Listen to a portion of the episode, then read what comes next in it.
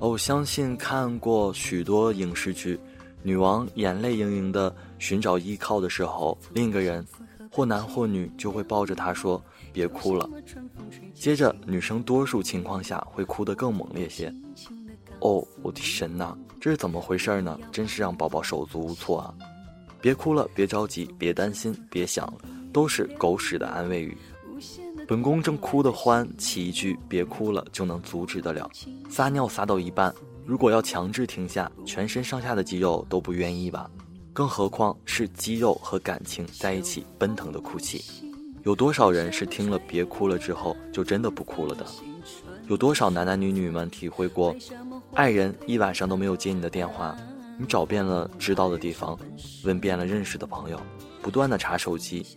这时候，你发现旁边坐一个人对你说：“别着急，亲娘啊！”简直没有比这更没有用的安慰了。你心想：“我能不着急吗？你让我怎么不着急啊？真是急死我了！你把他给我找来，我就不着急了。”又有多少人遇到过工作上的不如意，被老板批评了，被同事挤兑了，下班回家？难掩哭丧的脸，这时亲人会说：“别想了，没事的，一切都会好。”你心想：“Oh my god！你的意思是让我什么都没有发生过吗？然后明天一早起来，一切都会变得好吗？能让我的老板对我重新有个好印象吗？能让我的同事敬我三分吗？”所以说，别哭了，别着急，别担心，别想了，等的“别”字的短语都是说了然并卵的安慰句。直到你安慰我，我才知道自己有多委屈。坚强如你，总是不甘示弱的，总是把自己包裹得好好的。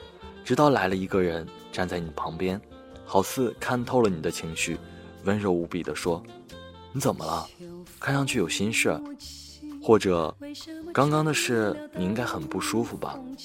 在这个瞬间，你的情绪会达到一个爆发点，鼻子一下子就酸了。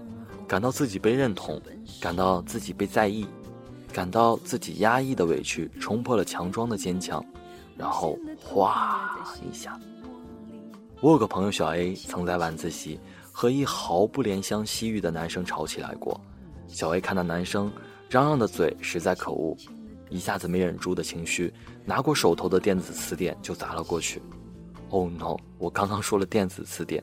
男生看形势不好，没有再言语。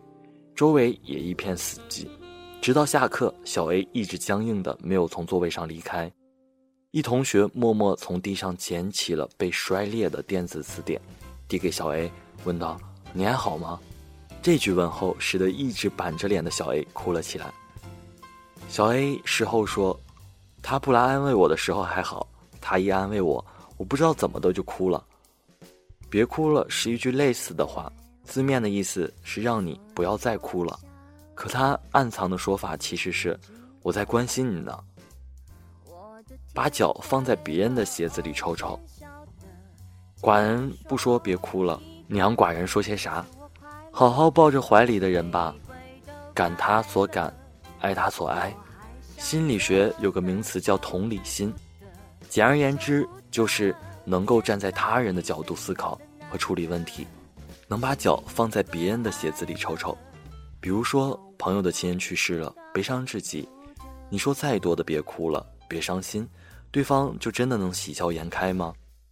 你甚至尝试了许多方法逗他开心，因为你对他是真的在意，但是他可能会觉得你没有办法理解我的痛苦，我们不是同一个世界的人，这个时候想要融进他的情感，就只有。人同此心，心同此理。我有一个特别喜欢的故事，大意是：有个精神病人总是打着一把伞，蹲在角落里。医生护士们不知道他们为什么这么做，他们尝试去说服他，可是都没有成功。一天来了一个咨询师，非常想了解这个病人在想什么，于是他同样打了一把伞，蹲在病人的身边。病人起先会躲着他，可慢慢的就接纳了他的存在。之后，病人主动和他说话，问了他一个问题，这个问题解开了大家的困惑。那个病人问：“你也觉得自己是一个蘑菇吗？”大多数的时候，人们需要的真没有多复杂。收起那句看似万能的金句，毕竟不是真心，我不要。既然说你快乐，于是我快乐，玫瑰都开了，我还想怎么呢？求之不得，求不得。天造地设一样的难得，喜怒和哀乐，由我来劝告你负责。